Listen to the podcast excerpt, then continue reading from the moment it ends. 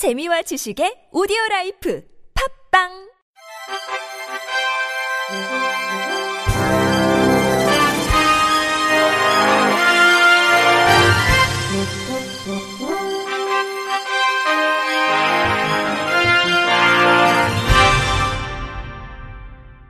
청취자 여러분 안녕하십니까? 9월 27일 수요일 KBRC 뉴스입니다.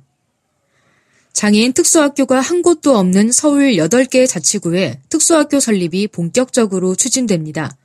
조희연 서울시 교육감은 어제 서울시 교육청에서 기자회견을 열고 이런 내용의 공립 특수학교 신설 지속적 확대 방안을 발표했습니다.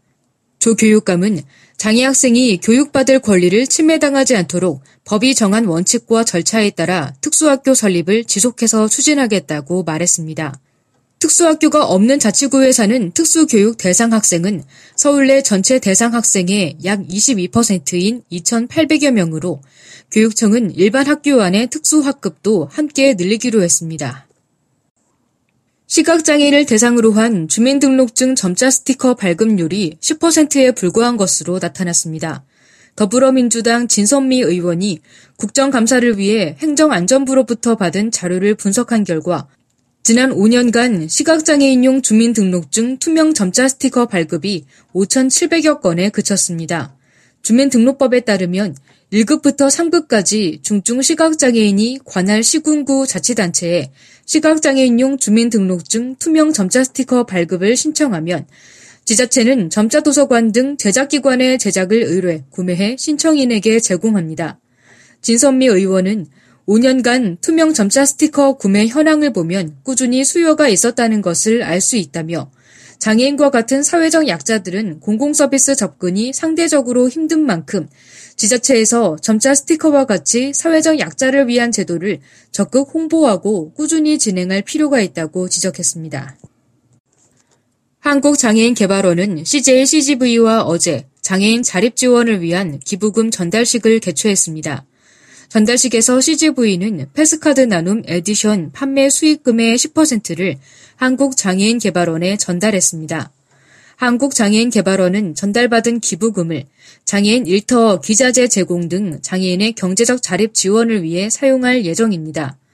양기관은 지난 4월 장애인의 날을 맞아 장애인이 행복한 세상을 위해 장애 인식 개선 및 장애인 자립 기반 강화에 상호 협력하기로 협약하고 자폐인 디자이너 그림을 활용한 패스카드 나눔 에디션 4천 세트를 전국 50개 CGV 극장에 출시한 바 있습니다.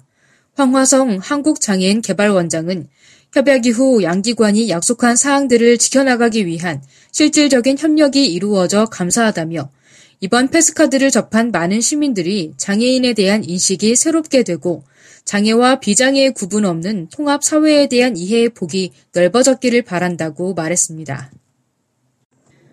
실로암 시각장애인 복지관은 시각장애인이 참여하는 오디오형 뮤지컬 너의 목소리가 들려를 내일 서울대학교 문화관 중강당에서 개최합니다.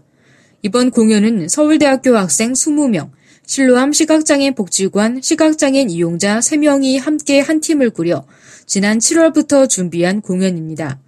오디오형 뮤지컬은 말 그대로 오디오 형식으로 청각을 이용해 내용 및 감정을 전달하는 뮤지컬이며 비장애인과 장애인이 함께 참여해 문화예술 공연 콘텐츠를 만들고 소통하는 취지로 열리게 됐습니다.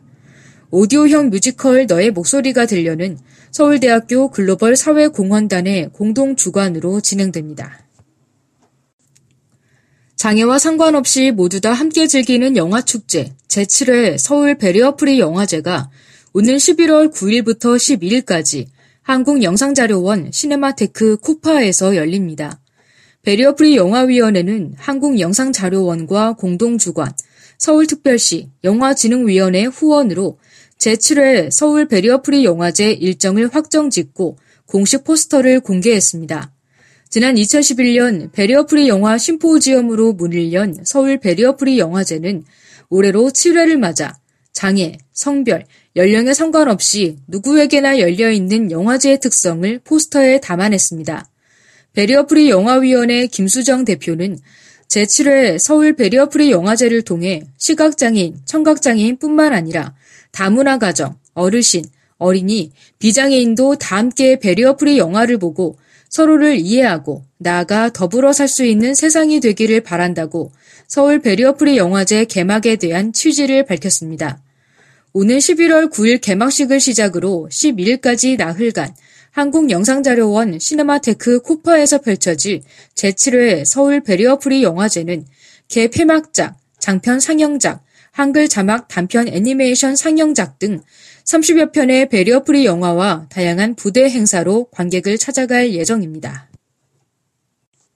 장애가 있는 아들이 사망하자 시신을 유기한 뒤 장기간 장애인 급여를 받아온 비정한 아버지가 경찰에 붙잡혔습니다. 대구 성서경찰서는 어제 이 같은 혐의로 73살 A씨를 구속했습니다. 경찰에 따르면 A씨는 2011년 12월께 대장암 등 지병을 앓던 정신장애 2급 아들 38살 B씨가 사망하자 시신을 영천 금호읍 금호강변에 안매장한 뒤 사망 신고를 하지 않은 혐의를 받고 있습니다. 이 과정에 A씨는 아들 명의의 장애인 급여 등을 총 210회에 걸쳐 1,800만 원 상당 부정수급한 혐의도 받고 있습니다. 특히 A씨는 지난 15일께 경찰서를 방문해 약 2개월 전 함께 낚시를 갔던 아들이 과자 심부름을 간 뒤 연락이 되지 않는다고 실종 신고까지 한 것으로 확인됐습니다. 이에 경찰은 수년 전부터 B씨 행적이 전혀 확인되지 않는 등 범죄 연관성이 있는 것으로 판단하고 즉시 수사로 전환했습니다. 그 결과 A씨로부터 범행 일체를 자백받고 4일간 아들 B씨가 매장된 것으로 추정되는 영천 금호 강변 일대를 수색했지만 시신을 발견하지 못한 것으로 알려졌습니다. 경찰 조사 결과 특별한 직업이 없었던 A씨는 생활비 마련을 위해 이 같은 범행을 저지른 것으로 드러났습니다. 경찰 관계자는 아버지 A씨 진술을 토대로 B씨의 시신을 찾는 데 주력하고 있다며 B씨의 정확한 사망 시점 규명을 위한 보강 수사를 벌일 계획이라고 말했습니다. 볼리비아가 일정 비율의 중증장애인 고용을 의무화하고 일할 수 없는 중증장애인에게 매달 소정의 장애 연금을 지급한다고 라 라손 등 현지 언론이 현지 시간 26일 보도했습니다. 에보 모랄레스 볼리비아 대통령은 이날 수도 라파스에 있는 대통령궁에서 정부 강요와 여당 관계자들이 참석한 가운데 열린 장애인 관련 기념식에서 장애인 의무 고용 할당과 연금 지급을 골자로 한 법안에 서명했습니다. 법안에 따르면 정부 등 공공부문은 전체 정원의 4%를, 민간 부문은 2%를 각각 중증장애인으로 채용해야 합니다. 아울러 내년부터 일할 수 없는 중증장애인에게 월 35달러의 장애연금을 지급합니다. 모랄레스 대통령은 장애인의 고용 안정과 질을 높일 수 있는 법안을 시행하게 돼 기쁘다면서 중증장애연금은 중앙정부의 지원 아래 각 자치단체가 지급할 것이라고 말했습니다. 끝으로 날씨입니다. 내일은 전국이 대체로 맑겠습니다. 다만 강원 영동과 경북 동해안은 흐리고 아침까지 비가 내리겠습니다. 내일 아침 최저 기온은 12도에서 20도, 낮 최고 기온은 서울과 수원 24도, 인천 23도 등 22도에서 27도로 예보됐습니다. 바다의 물결은 서해와 남해 먼바다에서 1m에서 3m, 동해 먼바다에서 1.5m에서 4m 높이로 일겠습니다.